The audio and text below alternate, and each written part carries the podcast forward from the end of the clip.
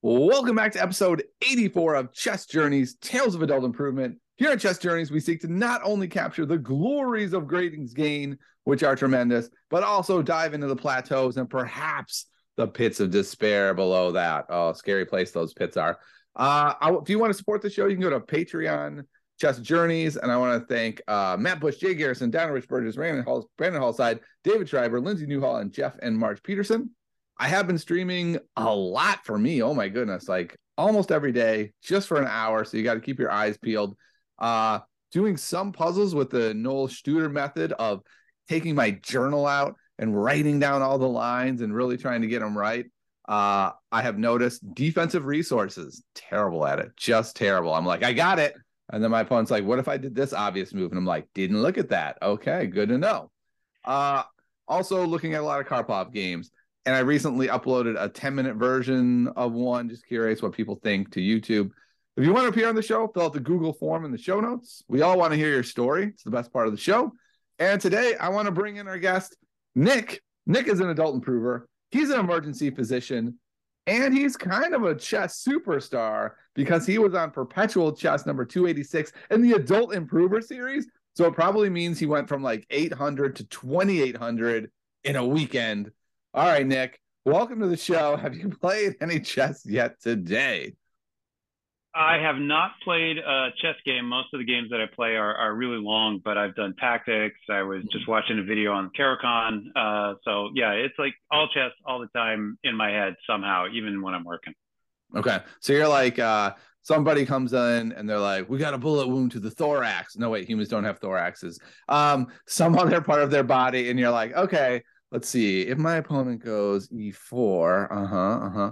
All right that's that's a little you know scary. somebody once said uh, in the back of their mind it's like chess noise and uh, yeah it, you, know I, okay. I, have to compartmentalize but sooner or later you know okay they're not going to die or you know there's nothing i can do right.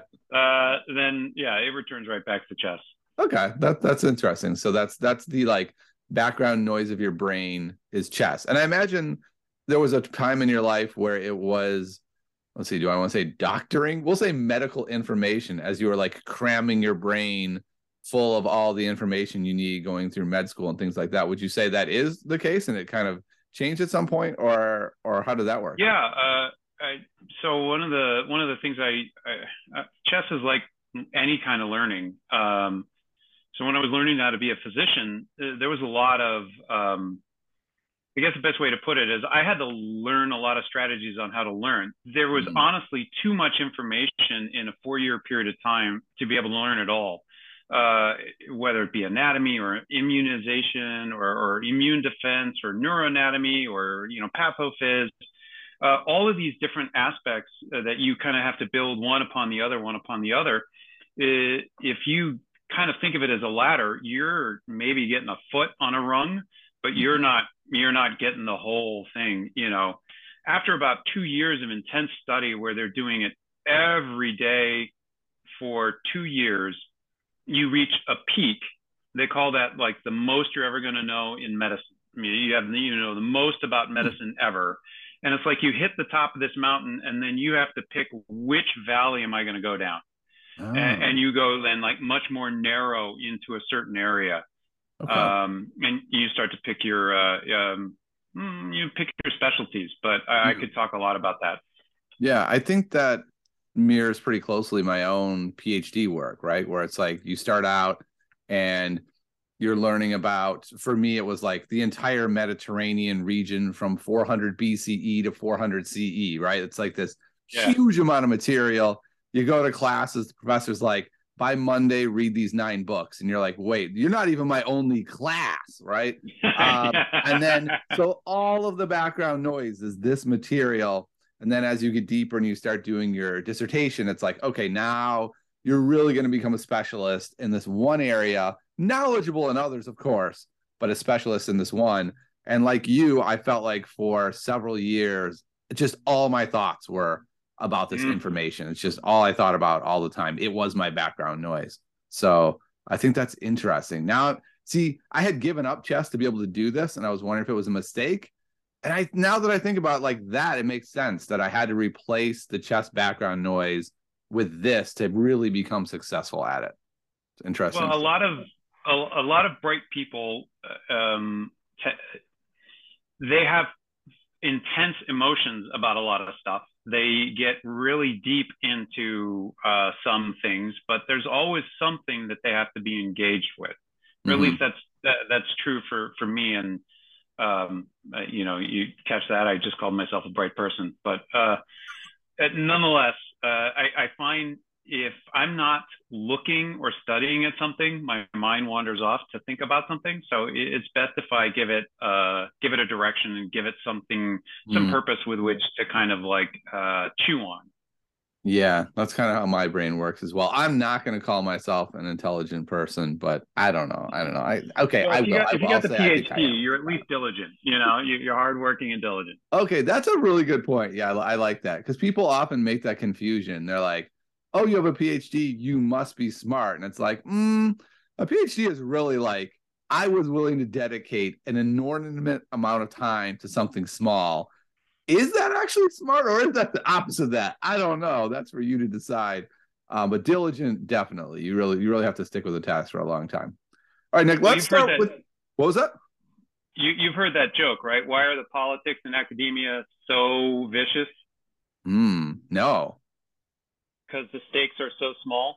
okay. Yes, I have heard that. Yes, and also really true. It was it was really amazing. Like I'd go to conferences and I would deliver this papers to like a room full of people, but only three cared, right? But they cared a lot. Yeah. They'd be they like, cared a lot. Yep. Did, did he cite me? He didn't. Mm-hmm. Oh, he's going down. And they're like, okay, yep. I just angered one of the three people who cared about my work in any way. Yes. Yeah, it's a yeah. It's, it's like you are dead to the family. exactly. All right. Well, let's go all the way back and start with like, what's your background in chess? What's your origin like? When did you pick it up? Did you drop it ever? Did you play it as a kid? Where where are we at here? So um, if I go all the way back, I can't tell you the first time I picked up chess, but I know that I was uh, interested in chess from uh, early on. Uh, I, I was fascinated by the game and you know just kind of kind of into it, but nobody in my my family really played. My dad may have played a little, but he hmm. he was an engineer for Motorola and Intel, so he's a busy guy. Um, and my my mom's got a PhD in biochemistry, so she was a busy lady, and uh, there wasn't like a lot of chess in Arizona. You, you couldn't say, okay, I'm going to go down to the chess school, or or I'm going to go play. The only time I ever played uh, was uh, in a in high school, some chess club in high school, and I dropped my queen the first game. I was embarrassed, and I never went back.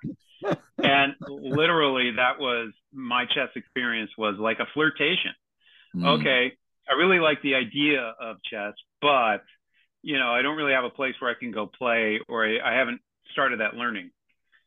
And then you fast forward all the way through adulthood um, and residency. And residency is where I went and came back. Because every now and then I'd open up the New York Times and I'd see a game and I'd play through the game and I go, God, how did they do that? Uh, but mm-hmm. I wouldn't understand what was going on.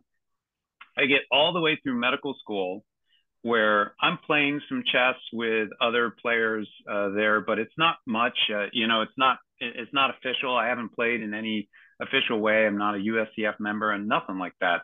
Just every now and then I can convince somebody to play chess. Um, I lost more games to my freaking Palm Pilot than I care to admit. It was one of those things that uh, I'm, I'm old enough to have had a Palm Pilot. That was yeah. way before iPhone and they had a little chess game on there. And in my residency, when you had these down moments where you're just waiting for the beeper to go off, you know, play some chess, and the the machine would beat me every freaking time. Uh, it was so annoying. But I found uh, right around my second year in residency, I found in New Haven uh, a group of uh, guys who would just get together at a Starbucks. Hmm. Uh, uh, that just you could get a game and it was this weird thing. It was this one Starbucks right in the middle of New Haven where I could, you know, go and try and study. And I can guarantee you there's going to be, you know, Jerry's going to show up or, or, you know, or Mike. And we're going to have a clock and a game and, and, uh, you know, 15 minute game, 10 minute game, something like that. Mm. And it brought me back. Uh, all of a sudden I got people to play with, regular people to play with. I've got uh, I can try my Sicilian. Uh, you know, at the time I was playing a Sicilian. Uh, I can do all of these kind of things. Maybe lose, maybe win, maybe make stupid blunders, but I I got a guy I can talk to about it. You know, we we can do a post mortem or. Uh, and then he took me um, Jerry Jerry Bloom was the name of the guy I ended up playing against the most. He took me to a place called the Owl Shop in New Haven, which is still there, but they've changed a bit. Owl Shop sold cigars, and oddly enough, had a little section where they would sell uh, chess clocks and chess sets. Hmm. Um, it's an interesting combo. Yeah, yeah. I mean, it was kind of Owl Shop is still there, but they completely changed. The chess went away. Uh, um, yeah. But I bought my first uh, set, uh, wooden board, uh, which is still right over there. Nice. Um, it was packaged with newspapers from 1997. So I don't know how old that thing is, but uh, the chess so they didn't wooden, sell quickly. You're saying, okay? Uh, I'm gonna say probably not. you know, I, I'm buying it like I don't know, year 2000, 1999, you know, 2000. Um, maybe uh, no, actually more like 2001, 2002. Yeah, 2002. Um, anyway, so I get my first set. I get my first book, Michael Basman's uh, Chess Openings. Uh, classic mistake. I study openings because you know I want to be prepared. Yeah. And I, I just I kind of got into it, but guess what? You know, residents are busy. Uh, doctors, mm. uh, you know, have practice, and uh, I got a I had a lot of stuff I needed to do. So that kind of sat on pause mm. after I graduated residency until uh, one day my I met my wife. We had a we got married. We we built a home together. We've got a house. I'm still trucking my chess set with me.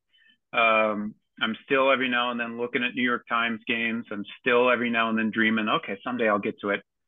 We have a daughter, and my daughter reaches about age eight, and I'm thinking, I, I got to teach her, mm. which means I gotta, I gotta know, I gotta know more.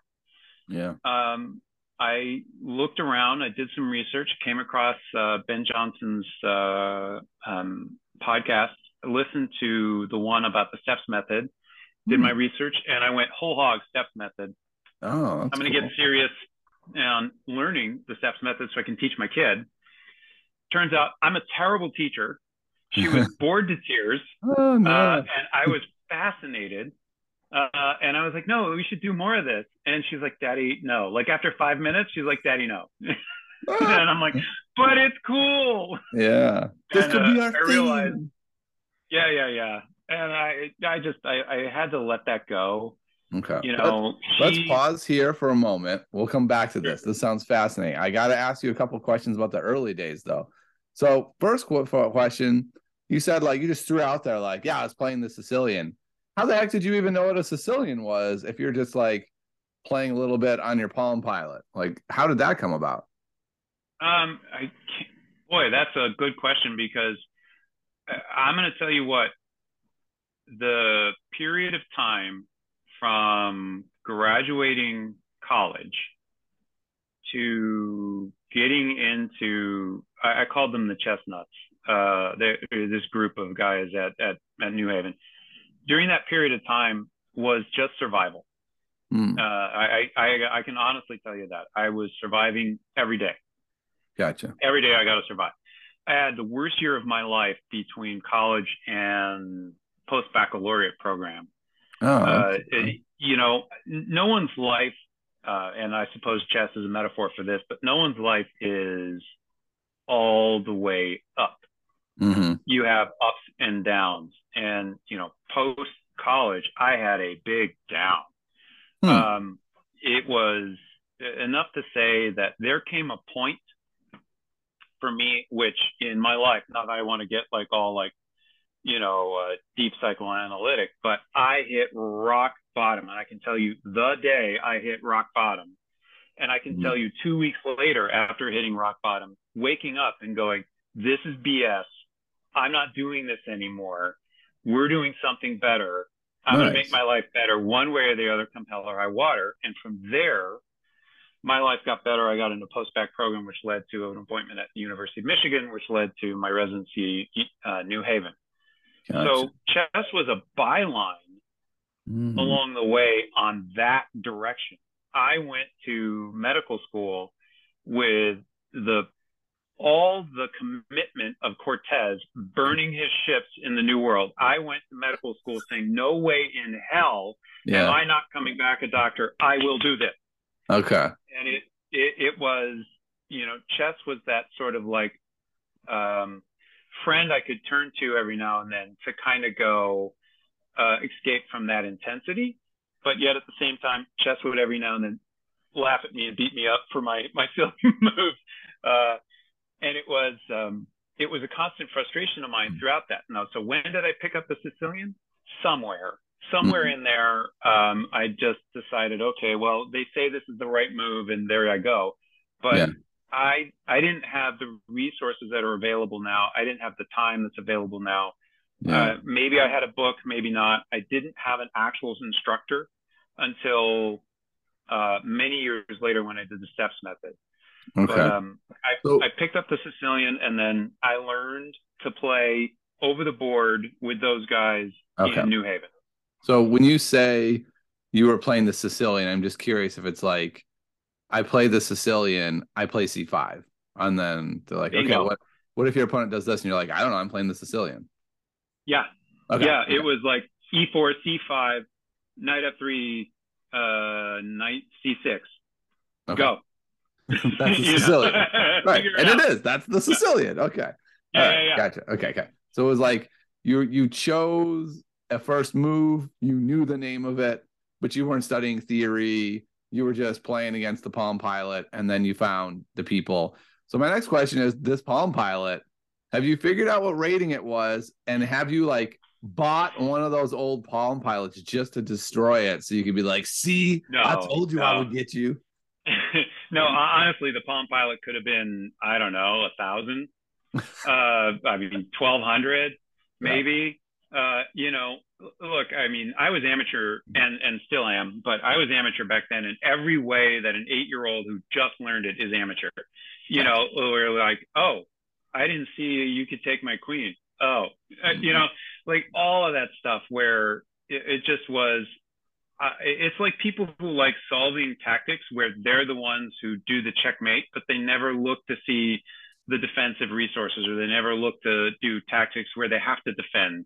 Yeah. Um, you know, not that not that I want to mix it up, but uh, I really come to understand that chess is much more like fifth grade volleyball than than anything. And the whole point to win a fifth grade volleyball game is just hit it over the net. just just hit it back over the net. It, yeah. all you did as a chess player was kind of make sure I'm not dropping a piece. That would take you a long way. Oh yeah, I agree. Yeah, a long, long way. Yeah. Yeah, I guess for me, it's like second grade basketball, which I watch every Saturday, just getting a shot up, right? Because yeah. like half the time when they pass it is intercepted by the other team, and so it's like just when they even get a shot up, you're like, this could go in. It's a terrible shot, but there's a chance it could go in. You're yep. saying there's a chance. There is a chance. Okay. Well, that's all fascinating. So I take it we have not bought the Palm Pilot and gotten your revenge. Are you tempted to now? Like, does this sound like a good no, idea? No, man. Man, I, I I I went office space on that Palm Pilot. I took it out to some sort of field somewhere and uh, had my uh, revenge. Okay. Okay. All right. So you you went you took a different type of revenge on the Palm Pilot. Okay. Fair enough. So we have this long period in your life where it sounds like chess is a part of your life. It's something you're interested in. It's something you know you would like to have more time to go into, but that is just not the reality of the life that you're right. living. Um, I've known people who've it's gone through second, med school. It's not third, but it's it's there. Yeah, and it was kind of always there.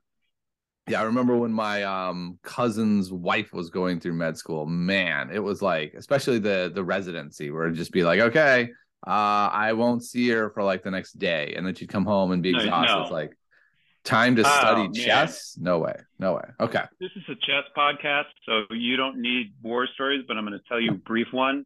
Okay. Intern year, uh, trauma rotation. Mm. Uh, they just decided, you know what? We're gonna we're gonna teach these guys how to be tough. And I can remember I'm 40 hours into a call. Oh wow. Like I, I was up for 40 hours straight doing all this like grunt, grunt work, scut work. It is 10 p.m. the next night. I'm tired. I'm tired. I'm mad. I'm frustrated. And I'm signing out to an obviously pregnant resident who's also tired.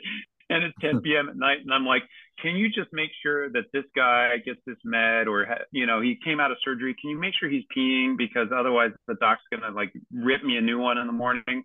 And she's like, but you'll be back in the morning. Can't you just do it yourself? oh, I was so mad because uh, she was 100% right. I was going to be back at 6 a.m. Uh, I was just like, oh, I was just so mad. I bent my clipboard in half and walked away, and that was that. Did you forget you were going to be back at 6 a.m.? Yes. Uh, I just wanted her to say yes. Can you take care of all of my patients so I can go home and sleep? Yeah. Just say yes. And she's like, but you'll be back by then. that is a sad story, my friend. Okay. Oh. Well, here's the positive side. You made it through. You're you're done. You have reached a new point in your life now. You've got your 8-year-old child you're trying to teach chess. What do you feel like your rating is at this time when when you decide like I'm going to pick up the steps method so my 8-year-old and I we're going to learn together? So uh, chess.com tells me my rating was around uh, 1300. That was oh. my second chess.com uh, account because I got so mad that I was able unable to proceed uh, uh, and and improve that okay. I erased the first one and came back with a second one. But uh, somewhere, you know, in the range of 1300, 1400. Okay. Um, you know, because I'd learned some tricks from the guys in New Haven. I'd read uh, Michael Basman's chess opening book.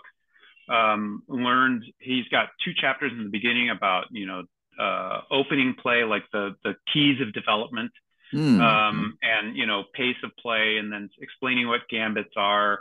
But I was a D4 player mm. um, and played the C5 Sicilian. That was my repertoire uh, going for you know the Queen's Gambit, and I'm playing against people who would accept the Queen's Gambit and forget that if I play then E3, the Queen's kind of looking right at their you know it's like all yeah. that little trap. Yeah. Um, so you you think you're you think you're great until you run into somebody who knows what they're doing, and then you get blown off the board. Yeah. Uh, in like ten moves. But yeah, that's kind of where I was at. It was doing blitz um, on my phone, uh, kind of, you know, somewhere between 1200, 1300, 1400, depending upon the, the time of month. But right around when I want to teach my daughter chess, I'm probably like 1300, mm, low, high 1300s, low 1400s, somewhere around there. Okay. And I've been there for, I was there for years. Like that, um, that was kind of where I was at for, for a gotcha. while, made no progress. Tried to read, um, Silman's Reassess Your Chess and The Amateur's Mind. Amateur's okay. Mind I met I read in residency. Silman's I read uh, after, and I, still yeah I've, I've picked that book up the uh, the Reassess Your Chess. I've picked it up like five times. I've tried to read through it every time. I get lost somewhere around the third or fourth chapter and stop. I, I lose momentum, mm. um, you know, on that book. But the Amateur's Mind told me what I thought was was most amateurs just repeat the same game. Yeah. And I think that's pretty much what I was doing. Gotcha. So you were just playing for a couple of years, but you weren't improving because you were just making the same mistakes over and over right. without identifying them. Yeah. Just yep. just doing the same thing. All right. And probably in this period, you're getting better at least at blundering slightly less, just the experience of chess. Is that accurate? Or are you still blundering yeah. tons? Okay. No, I would blunder. Uh, I would blunder, and it's still kind of one of those issues um, for me. But the blunders, as you get better, your mistakes get smaller, but the tolerances for mistakes gets even smaller. Yeah. Like like your opponents get better. You know, suddenly your mistake is I left this square undefended, and then bam, there's a knight there. you right. know. Yeah. Instead of like, oh, I, I forgot to defend my knight. You, you know, it's just it's a little different. Yep, that's a great point. I think that's a really great distinction as you move up. You're still blundering, but the types of blunders are different, right? Like You probably don't hang your queen anymore. You know, my my no. my daughter hangs her queen. Well, actually, I should rephrase that. My daughter is stopping hanging her queen. She might become unstoppable. Hey. If she stops hanging her queen, you all better look out out there. There's going to be this uh, rated 130 person crushing you all because they don't hang their queen anymore. It's going to be scary stuff. Okay, so you pick up the steps method. So you're like 1300 when you start the steps method. Uh, are you starting right with the first book then? Uh, for some reason, I was thinking the steps method, like I don't know, book three or something would be for your rating. No, no, I started with step two. So step one is Ah. like, you know, kind of how the pieces move. And, and then step two is is um, kind of learning a little more about how they work together. Um, there, there's steps method is unique in one respect in that it's really teaching sort of that uh, uh, I think pattern recognition or that art of like looking for um, looking for the elements of a position. I, I- I've said before, and I believe it. I, I think the metaphor really works. Learning chess is like learning a language. And if you if you've ever tried to teach, you know, say English to you know second graders, there's this debate: do you do phonics or do you whole language? Hmm. You know, do you do you do elements of the the language or do you immerse them in the language? You know, Yep. like it, it's this six of one, half dozen of the other. These two different uh, proponents, and steps really doesn't talk about the opening, the middle game, or the end game. It talks Hmm. about looking for elements in the position and then trying to orient to that. Oh, okay. You know, the, the key thing with steps, the first thing is is undefended pieces. You know, Yep. can you find your undefended pieces and can you find somebody else's undefended pieces?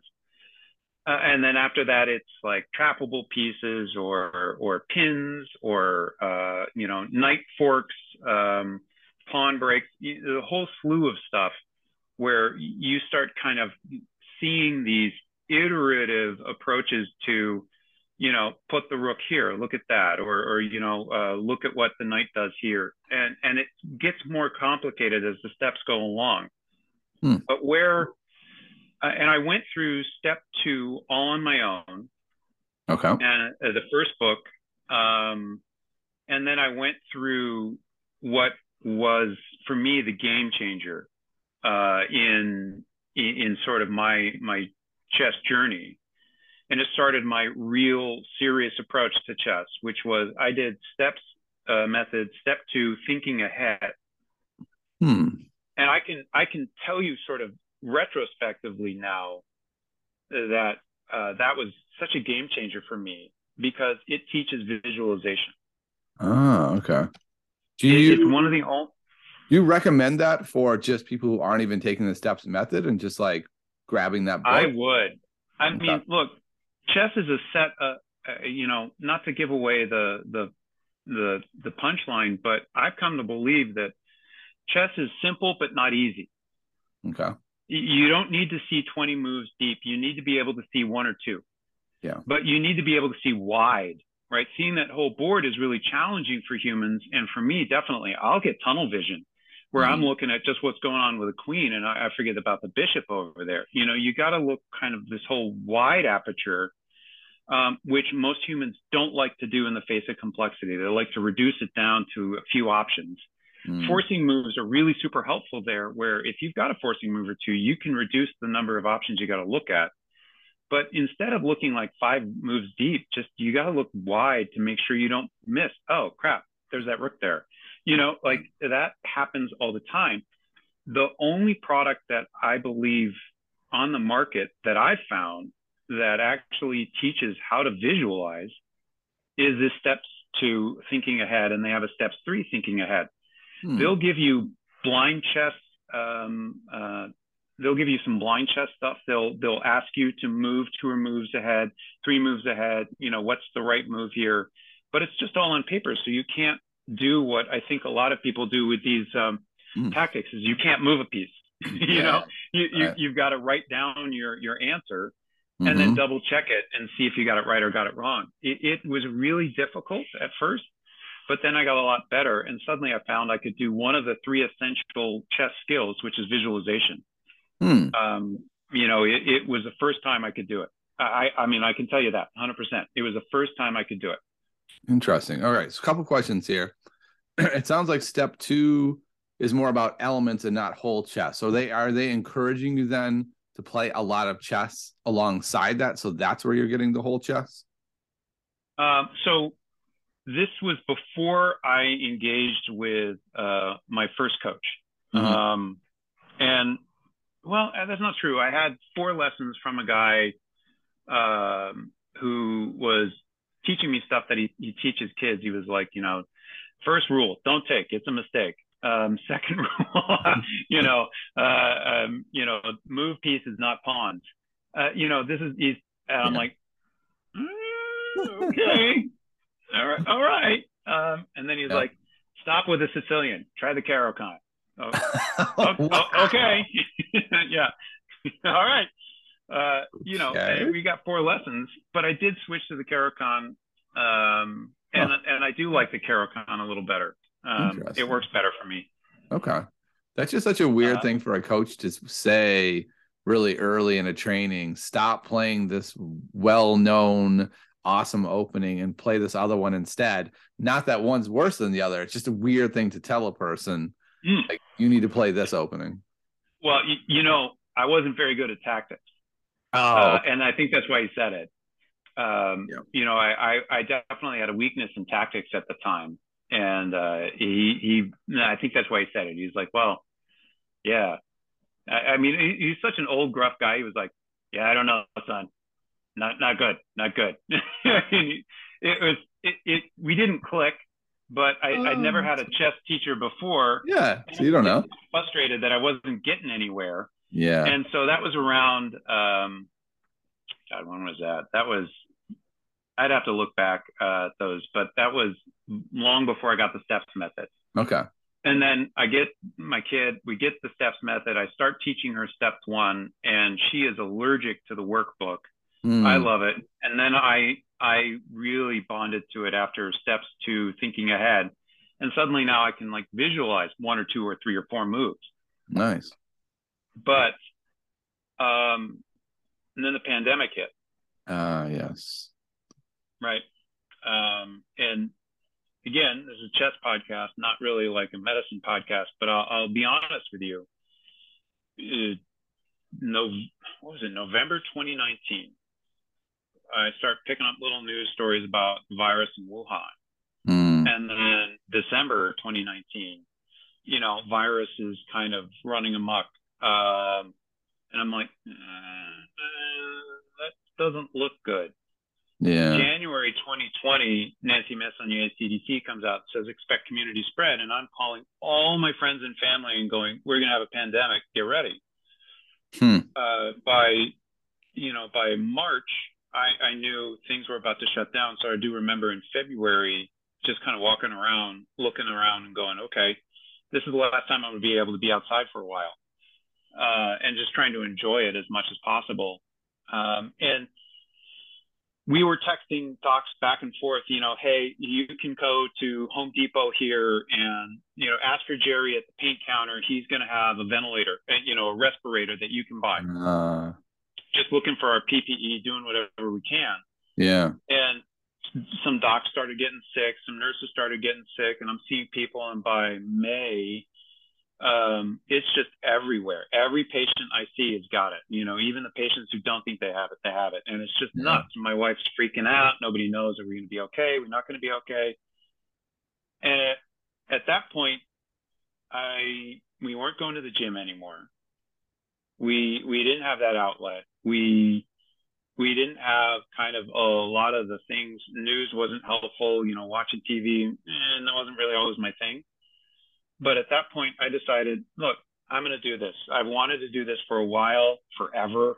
Um, I don't know, you know, how to to make it happen, but I'm going to get serious about chess because I I just I I love it. I really want to do it, and it became this critical counterbalance for me um, during that really intense, sucky time hmm. um, uh, of the, of the pandemic, and it just became this thing that I could turn off what was going on outside.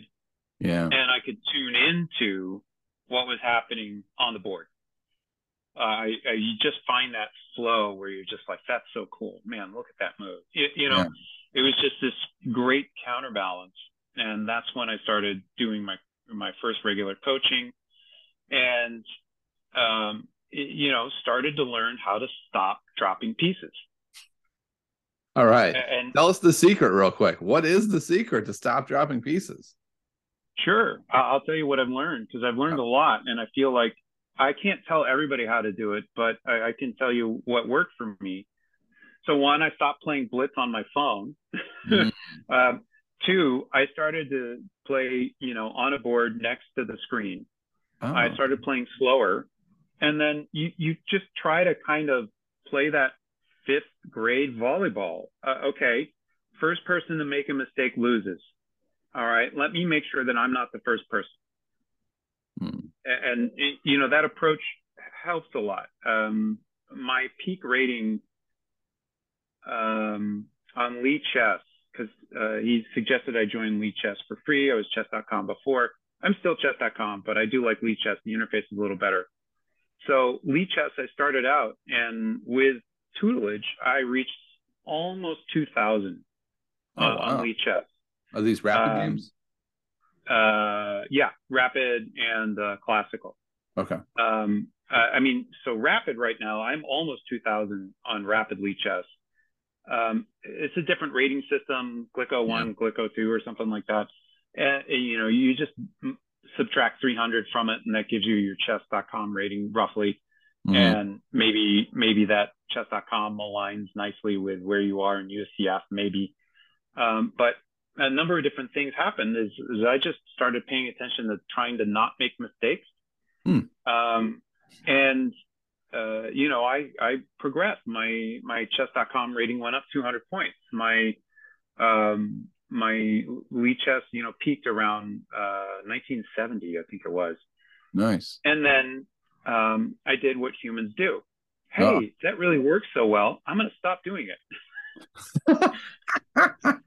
wow. right? Um, people always want to move on. Okay, that's great. Yeah. yeah, I can do these basic tactics, but let's go even farther. yeah, yeah. I can handle complex tactics. Um, like I finished step four and step five, mm. and you know I can I can do those kind of like tactics, but I'll still fall for one or two move little cheapos. Gotcha. Okay. Because or I mean, I, I, that's what I was experiencing during the time was yeah, yeah. that I was trying to say, oh, okay, I'm going to move past mm. that. Right. But it's it's it's like the I don't know, Mr. Miyagi. You know, you you gotta you, you gotta you paint the fence this way, uh, and mm-hmm. if you mm-hmm. forget it, um, then chess is very unforgiving. Uh, it, it, if you forget to do the basic stuff, uh, chess is pretty unforgiving. Yeah, I had a nice reminder of this the other night. I I was doing the thing I never do, which is I was laying in my bed. I couldn't go to sleep. So I was like, I'll just play one blitz game. That'll be fun. Opponent is rated 1186. And I'm like, oh, okay. wow. Like this, I don't know what is going on here. This is a bit insulting. Uh, my rating is a lot higher than that. And uh, they played a really good game. They did make a mistake, but I made like two mistakes. And that was enough to yep. lose. It was like I played well positionally. I played like my, you know, 1700 rating but I did overlook something because I was laying in my bed, not really paying attention. Uh-huh. Uh-huh. And that's it. That's how you lose a chess. It's real simple. Throw away something yeah. and then you lose. So yeah, and and then it's hard to go to sleep, right? You're like, you got this was supposed to be my like off to sleep thing, and I just lost to someone who I feel like I shouldn't have lost to, and it's because I threw away stuff when I'm not supposed to. That was really frustrating. Well, I mean, so this was one of the critical steps for me was to kind of go ahead and and recognize and at least acknowledge this is really important to me. So I'm going to treat it like something that's important. You know, if I don't give uh, uh, you know two cents, you know, then I'm just going to play throwaway blitz games on the phone just for entertainment while the kids are running around, you know, kind of stuff. That's fine. There's nothing wrong with that, but you, you don't progress in your learning until you go and sit down over a board and go slowly through why knight c3 is better than bishop, you know, f4. Uh, uh, you know, something. Why? What what does that give me? What what's the options?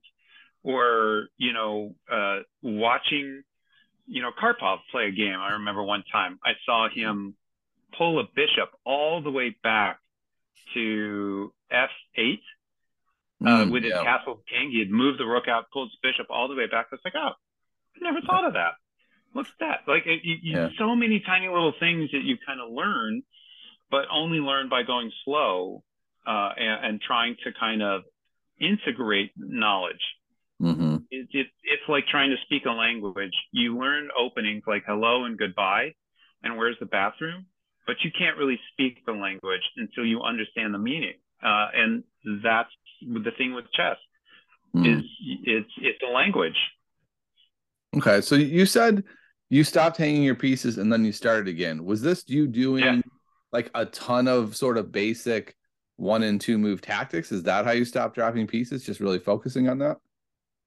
Um, so what I've done lately is is recognize I'm trying to make it more complicated than it is. Okay. Uh, you know, I, I, mean, I can now I can visualize and calculate uh, to some depth. I, I, mean, I can I can visualize and calculate, you know, to about five moves or so, six moves or so, where maybe I've got a vision of it, maybe not, maybe I got it right, maybe not. But I I mean, it takes me a while, but I can sit there overboard and go, okay, I take, he takes, I take, he takes, he takes, you know, bam, bam, bam. Mm-hmm. Um, and it's that maddening part where I'm like, oh, well, why don't I just take the free pawn? you know, yeah. no, no, no, wait, let's look at the hmm. position after I take the pawn. Let's really analyze it. And that's kind of, I think, one of the hooks um, mm. uh, or one of the mistakes for me was n- overthinking. Uh, it's something definitely that I can do. It's something that I have done in other settings Okay. Uh, and it's it's for me, it's a, it's definitely a, a, chess weakness where I'll overthink a position, and uh, not really for the better.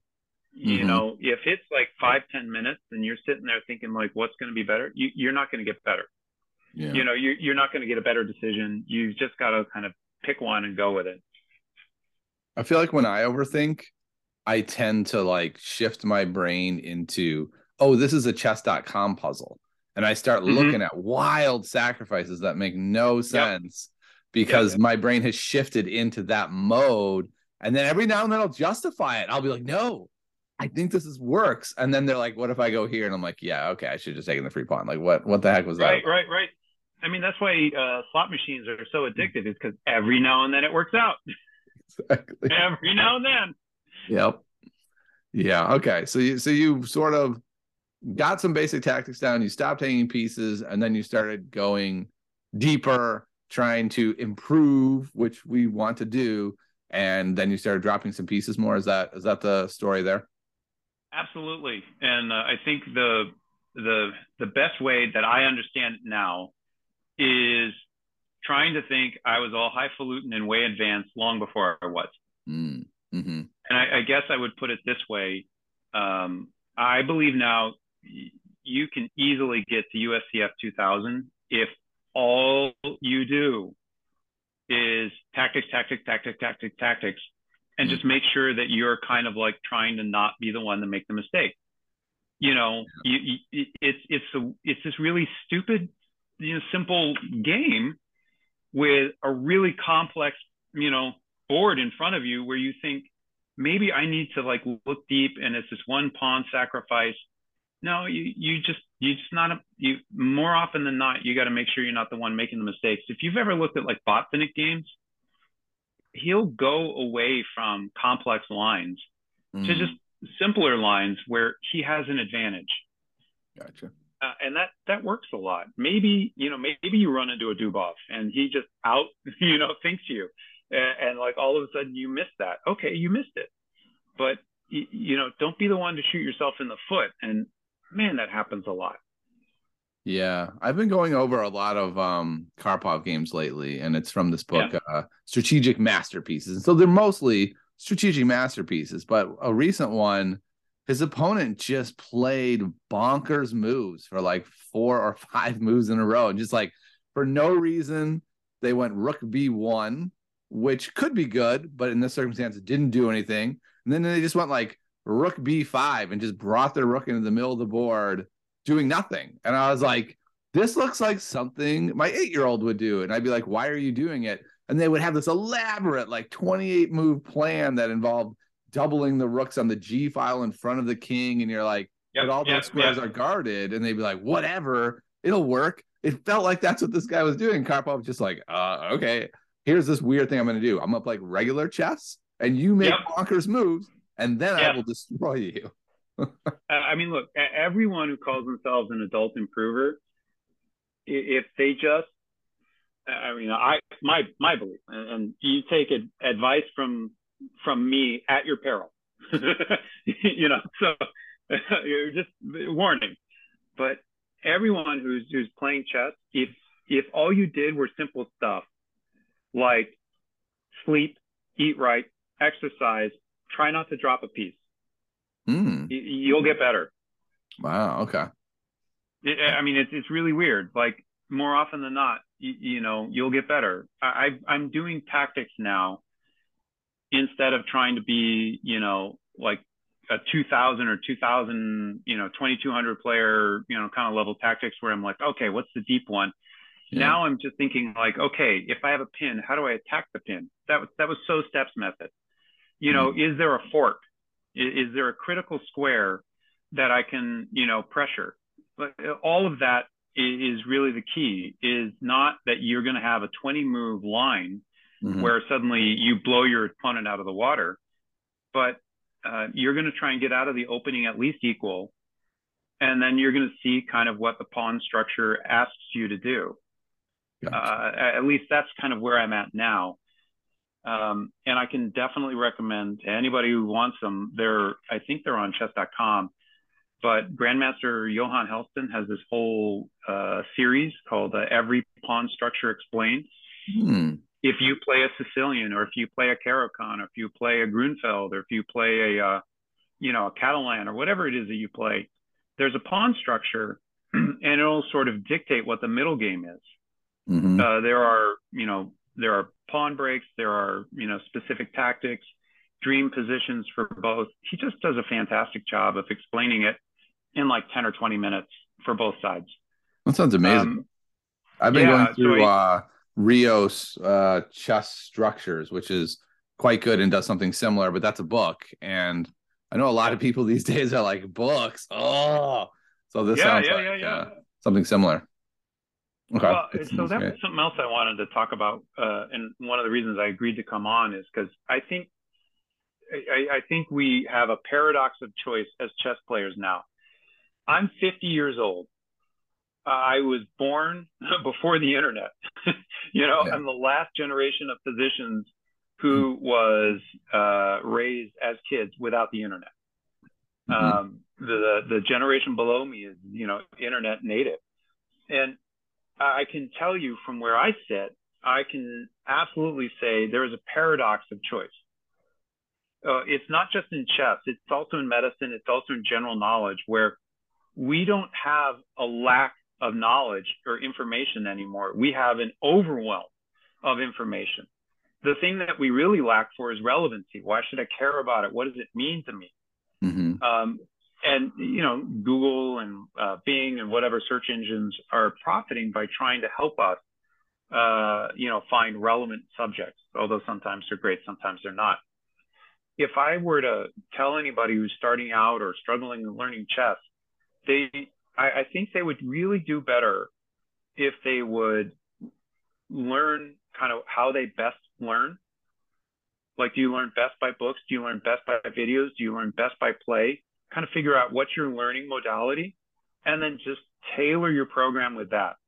There's yeah. fantastic resources everywhere, but they're all clawing for your attention and time, and they all make kind of the same promise. Yeah. And it's it's a it's it's like going and and just buying every clothes you know you can every pair of clothes off the rack and trying them on.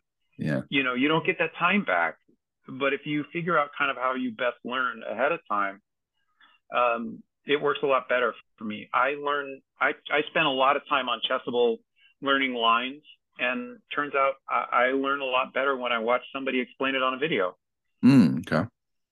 You know, if you, and not that I don't have lines, not that I don't practice on Chessable, but you know, I, I got to get the, I got to taste the concept. I got to get the idea. What's the, what's mm-hmm. the idea? Where, where are we at here? You know, what is it that's the whole point? And you know, where does the, where does the tension lie? Um, and that helps me figure out, okay, if he plays a different move order, and all of a sudden I'm like, well, okay, I know I'm supposed to press pressure on that pawn, so I think I can figure that one out, even though I'm in a different move order. Yeah, and and I think that's such an important thing for myself. I've realized more and more that while my brain loves video content, just loves it, it also doesn't uh, remember it well. It just yeah. like I just go into this passive mode, and no matter how hard I try to make myself active, books are where my brain goes. Oh, are you serious right now? We're gonna really learn. Fine. Wait, wait, wait, wait, wait. It. The the guy who's got a PhD in Mediterranean history really likes books. I'm shocked. I am shocked. No, I know it's annoying because really, like books are hard work, and uh, I would rather my brain could just easily watch videos and remember the stuff but like you said, I'm of that generation where I did most of my critical learning via books. That's how I have trained my brain to know it's time to learn. Videos is when it's time to go passive and just have a good time. And I think it's a good yeah. good point that you need to figure out for yourself as soon as you can, like what is your optimal way of learning, and then really lean into that. Yeah, one of the skills that I've I've had to learn, practice, and retain uh, as a physician is I got to hear a story, I got to retain it, and I got to be able to tell it back. Yeah. And I've done that now for 20 years. So if I get the story, I can retain it and tell it back. Oh, okay. In this particular place, I'm going to push the C5 pawn in this, you know, in this line because I want to get some center counterplay, and I've got to, you know, got to get white off of my tail. So I'm going to push back in the center with the C5 pawn, and I'm going to follow it up with a knight C3 or, you know, knight C6. Mm-hmm.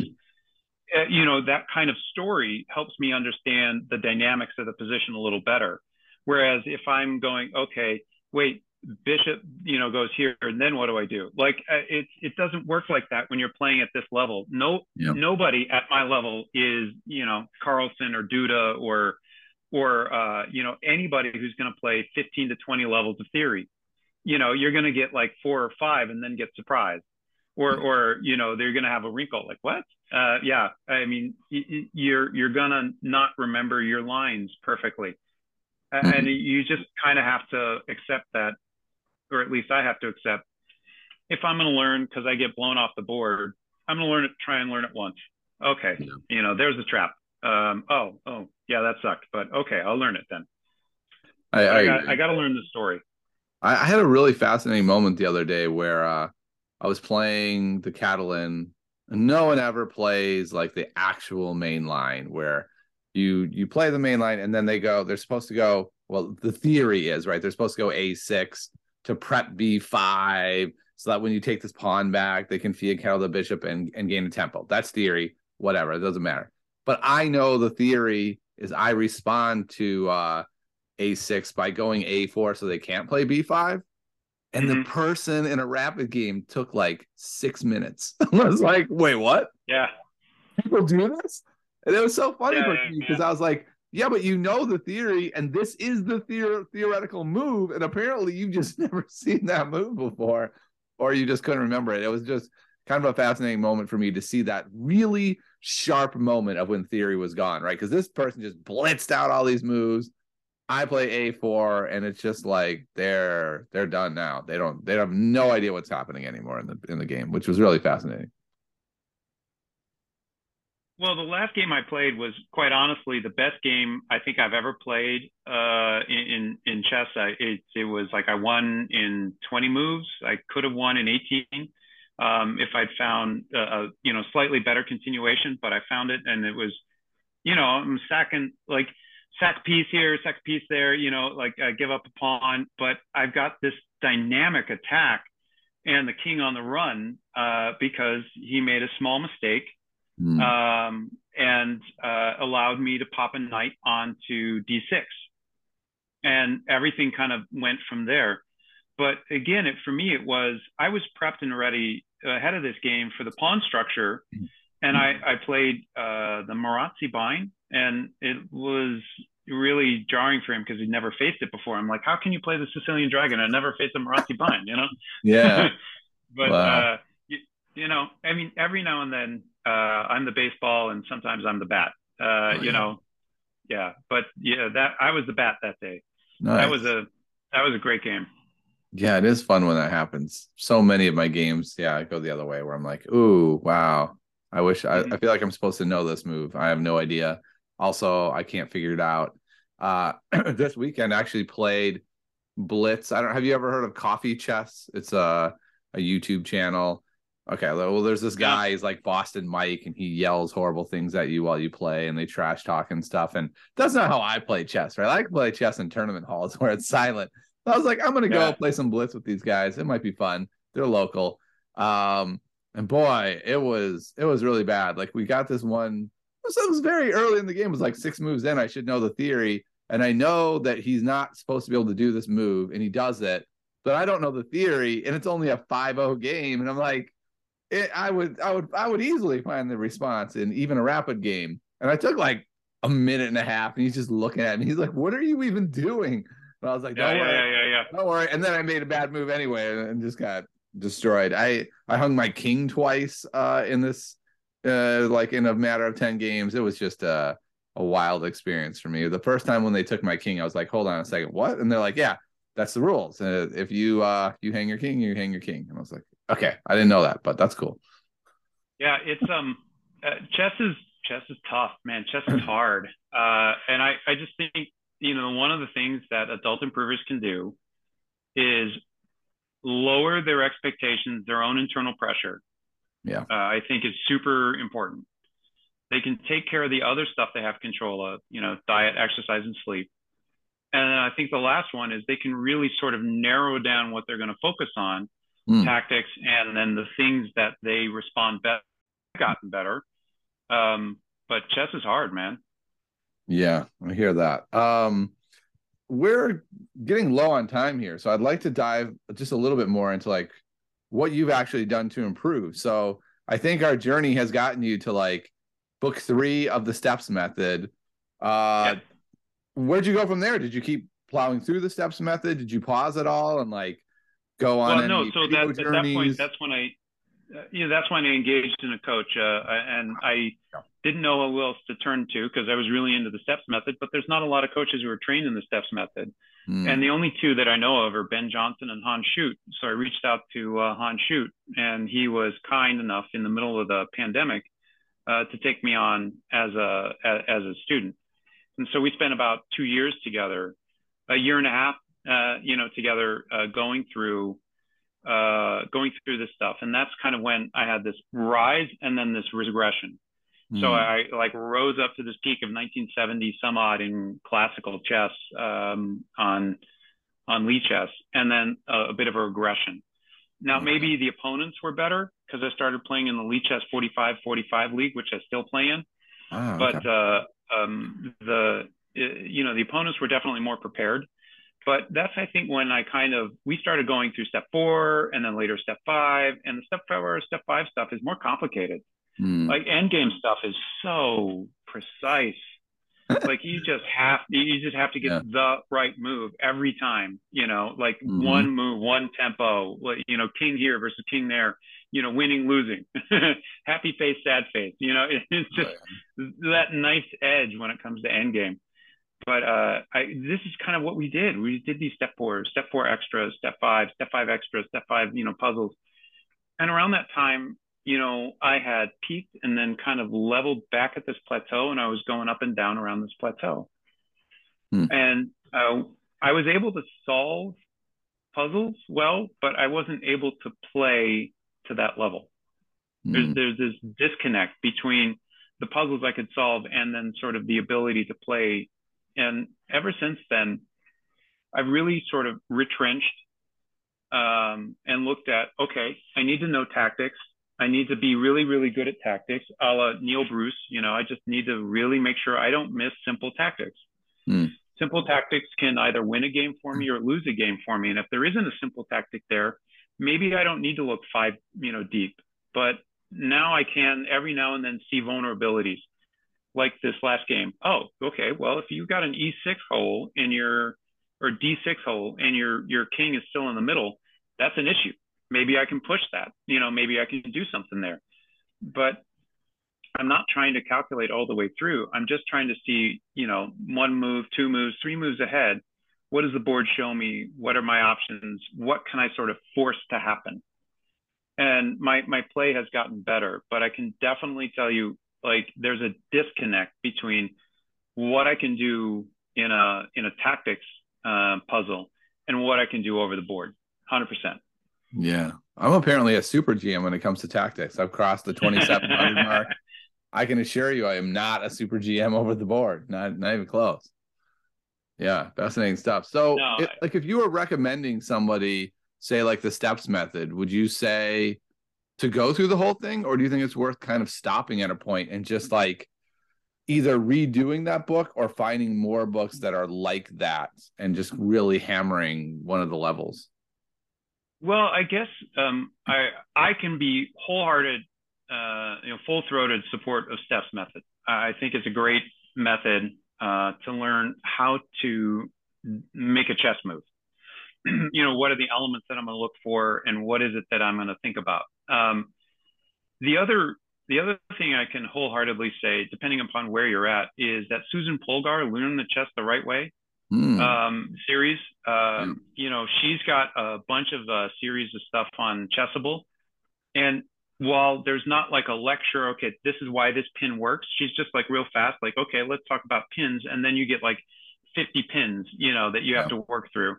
But it, it, it, there's a real something to that, um, mm. where you kind of repeat the theme and you start to see the theme. Um, I think I think the important thing, whether it's steps method or Polgar or playing or video or you know whatever it is, that you again you lower your own internal expectations of kind of the progress you're going to make, but don't whatever you choose to do, don't skip the consistency. The consistency is the thing. Mm-hmm. Whatever it is that you're going to do, do tactics for 10 minutes a day, you know, and then play a game you'll get better just doing that. Tactics for 10 minutes a game and then play a rapid game. Uh, you know, you, you will start to get better all on your own that way. That's just the simplest stuff. But if you mm-hmm. want to learn more, find out how you, you know, how you best learn. I learn great by study. I'm used to study. Uh, I crack a book open and I study through a workbook. Yep. You know, I, I've done that for God since high school. Yeah. Uh, you know, so the steps method really worked for me that respect. You know, my kid, is picking her nose and flicking boogers at the steps method. So I'm not going to force her through it. Different experiences for sure. Yeah, I mean that's the beauty of being a chess player right now, and also yeah. the the real burden is you have so many options. Yeah, I hear that. It is. It's it's hard. Like even for me, like I have stuff I'm working on, and I'm happy with it, and I'm happy with my opening repertoire and I listened to, to Ben Johnson's podcast, and uh, Jordan Van Foreest comes on. he's like, "Ah, I've got this new Tarrasch course on Chessable," and I'm like, "Wow, the way you're talking about it makes it sound way more fun than my boring Queen's Gambit Decline that I've already put tons of time into. What if I wasted more time on a different opening that wouldn't make me better? It would just be different." And it's like, okay, let's pause that. What if you just did the things that would make you better, like basic tactics and going over Grandmaster games? Look if if you're if any of us are below like 2000 then we're doing something fundamentally wrong. Sure. you know on a somewhat regular basis. Mm-hmm. you know is it a basic tactic? Is it not evaluating the position? I understand chess to be a combination of three skills now uh, visualization calculation and evaluation. Mm. and you you only get better by practicing those. Steps to thinking ahead is the only one that ever taught me really how to visualize I, I think the Polgar mates uh, might do that too. Once you start getting the mates and twos and mates and threes, because you really got to visualize a lot. Yeah. Um, but the calculation part uh, is just, am I seeing all the moves? Did mm. I did I see all the, the the right moves there? That one just takes a while. Yeah, for sure. So it, it sounds to me, to correct me if I'm wrong, that when you appeared on Ben's show sometime last year, you were like, at was that like a peak peak Nick? Like you had just made your great progress, and now are you kind of like grappling with like what do I do next to break through to the next level? I would call it like uh, peak then plateau. Uh, so, okay. or regression to mean, if you will, you know, for uh, the academic term. I peaked and then had a regression to mean, but the floor had raised for me. Mm. So the the floor has permanently raised for me after going, you know, through the step and all the work that Hans Schut did. He's a fantastic coach, by the way. Uh, I, I, I really enjoyed my time with him, but he um, he helped me sort of raise the floor of my performance. So it's less likely that I'm going to go on a prolonged cold streak where I'm dropping pieces. It has happened to me, mm-hmm. but if I don't, like the weird part is is like the weird part for me is that if I forget the other basic stuff, sleep, exercise, um, then I don't care what I've studied. Mm. You know, uh, it, it, it, it doesn't come through the same way. If I get sleep, if I've exercised, my diet's good, my brain is clear, uh, and then I can think a little better. Yeah, I wonder if that's an age thing because I feel the same way. Sleep to me is like number one if I don't sleep well, it really doesn't matter. I'm going to do poorly at whatever it is I'm trying to do. I'll be, you know, 60% of my max capacity. I think the effects of it are more, uh, my, my two cents, the effects of it are definitely more apparent uh, as we get older, but it affects everybody. Um, you know, sleep deprivation made me uh, snappy and irritable. And, you know, when I was in residency and when I was in medical school, and it makes me snappy and irritable now. Uh, but you know, it just means I have a harder time, you know, really calculating, doing that slow system two thinking mm-hmm. that uh, chess requires. And if you just go to your system one thinking, you'll do what Silman says. You'll just repeat the games that you've played before. You'll just repeat the errors that you've made before. Um, I I think chess instead of being marketed like a lot of what it is, where you do tactics and you think I'm going to be the one who does the checkmate. Really, chess should be marketed a lot more of like, okay, how do I get you to survive? How do I get you to survive? You know, 20 moves. Yeah. how do I, you know, how do I get you to keep the position equal or better? You know, for 15 or 20 moves. I, I think that's more the art, and I, I mm-hmm. believe that's why I had this dissonance between the two. And I definitely, and it's not it's not a comment or a dig on steps or or Hans Schut. I definitely veered towards I like solving these complex tactics, mm-hmm. but I don't like the uncertainty of the game. You know, like I would sit there and spend a lot of my time trying to look for these complex tactics, and then the end game would come along and I'd make a blunder and a drop a piece, and then that was that. Yeah. You know, it's this whole other art of playing a game uh, with time restrictions that I think people really need to kind of focus and practice on rather than study too much. it, it is the art of how do I play a game? How do I respond to surprises? What do I do to keep the position at least equal? And how, how do I make that happen? Yeah, that sounds like that dilemma of how do I take this knowledge that I'm accruing and turn it into skill? And step one is play chess, right? Like it's really hard to do that by just sitting in the lab and studying all day. You really need that real world uh, practical experience. So it sounds right. like I mean, you, are no longer working with Hans uh, as your coach. Is it because you have officially graduated from the program? No, um, we just kind of reached uh, an end. Um, yeah. You know, I was on step five extra, but again, that dissonance we were talking about, and I think you know, Han is a very dedicated um, coach and I, I think it takes uh, you know it takes a toll. He's like scratching mm-hmm. his head and trying to figure out what is, what is with this dude. but uh, it was also kind of like we were kind of at the end of steps because step six is a on your own. Ah, okay. And you know, I definitely felt for me like it was time for me to take what I knew and then go learn how to apply it. Okay. Gotcha. You know, um, in residency, I was in a four year residency, and the fourth year for sure definitely felt like one year too long. Um, but you were ready to kind of mature and go out. And it was nice to have that fourth year to kind of mature within the safe confines. And mm-hmm. I was mm-hmm. a better doc for it uh, when I first came out. With steps method, you know, step five, man, I can I can do some you know some pretty decent calculations, but yeah. I gotta be able to learn the art of actually playing the game. Mm-hmm. Uh, and that's really my focus is just basic stuff, tactics, and playing games and trying to see, okay, where was the critical position? Mm-hmm. That one is such an art. What's the critical position? If I can get that, man, I might, uh, I, I, my skills would be a lot better. And how are but, you? Yeah, you're right. That out. Are you are you isolating that on your own? Are you relying on engines to be able to kind of help you figure out critical positions? So a little bit of both. I try to go through on my own. Um, when I when I play a game, I'll try and go through and find out, okay, where did I deviate from theory? Um, number one. Number two, what was the critical mistake I or my opponent made? Why was it critical? And then I'll try and go through and see what the engine says after I've done my analysis. Mm. Now the engines are the engines are are are so advanced now. They're going, this Caro-Kann, man, C6, that's a mistake. uh, and they'll go, okay, well, you were plus five here, and your move took you to plus three, so that's a blunder. Yep. You know, um, or you, you, know, you had a mate in four, and your move made it a mate in six, so that's a blunder.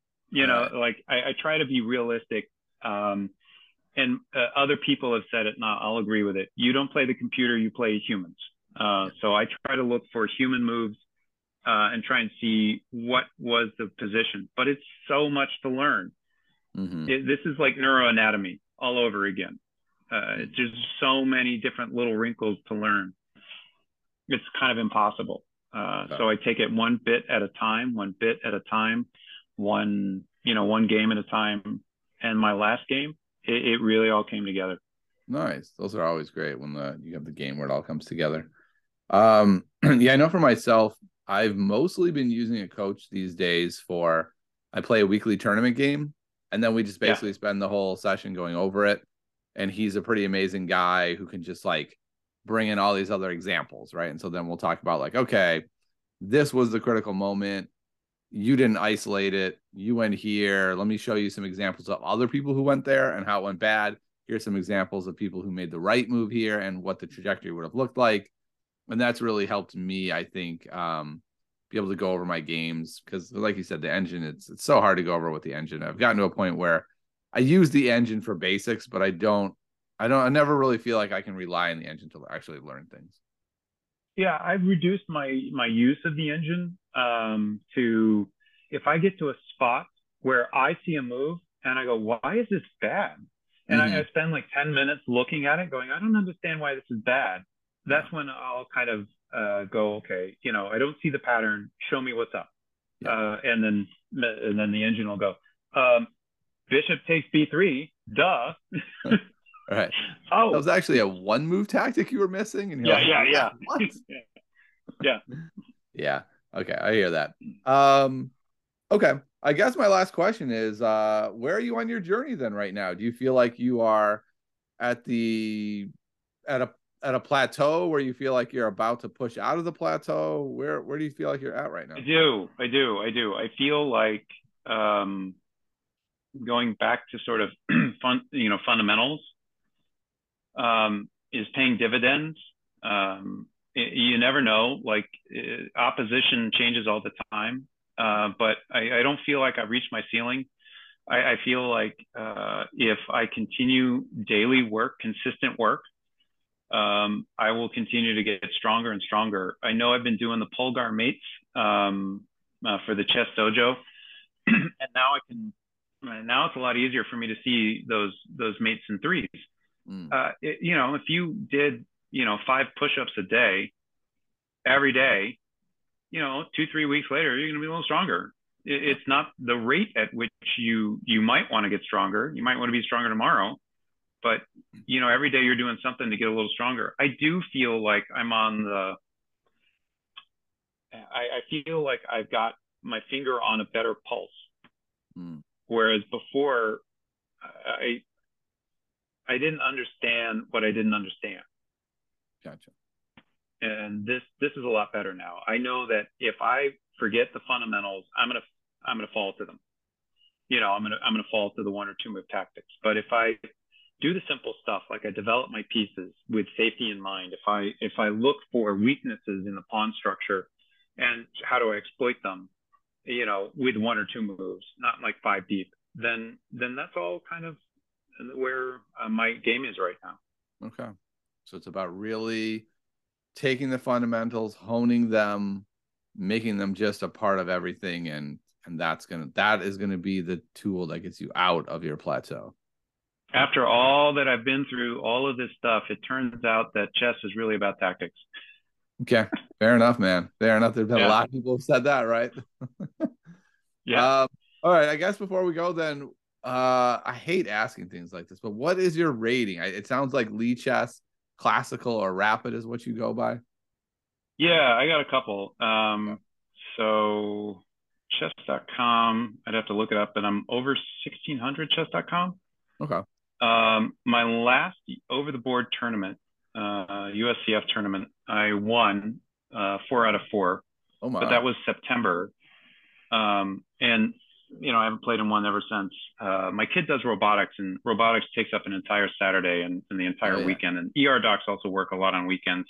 Okay. Chess tournaments around here are all like, okay, Saturday we're going to do four rounds. You know, uh, I mean, it's just it, sometimes I try and uh, make it happen, and it just hasn't happened. But uh, let's see, 1607 chess.com and I think 1900 um, for both rapid and classical on Lichess. I think I'm below on classical, uh, where I've got like um 18 some odd, and then my my rapid is 1970, something oh, wow. like that. So you're you're really close to 2000 even. Okay. Yeah. Well, Nick, this has been a fascinating conversation. I've, I've really enjoyed this uh, emphasis on the fundamentals, kind of going through all the ups and downs, the plateaus, the the hard times. So this has been great. Uh, I'm sure people want to talk to you about your journey. Where can people get in contact with you if they want to follow up with some questions? Well, um, so I tweet uh, occasionally, uh, but uh, Nick Foskis MD on Twitter. Um, I'm part of the Chess Punks community. Uh, I really, I really enjoy that community. Um, I'm certainly gunning for uh, Omar now uh, on the number of podcasts that I've been on. although Omar's got a way head start on me. uh, but yeah, uh, I would definitely say uh, Chess Punks uh, community and find me on Twitter at Nick Foskis, uh, MD. Okay. Well, that sounds great. Uh, so everyone out there, uh, I hope this is that week for you. I hope this is the week where you make all the rating gains and you focus on the fundamentals and your rating goes up 200 points. But if it's not, if it's a regular week, you know, and it's a plateau or even a pit of despair, it's okay. Come back next week. We'll have some more, uh, I don't know, psychological refuge or maybe some tips. Either one could be both. And uh, I'll see y'all next week. Bye, everybody.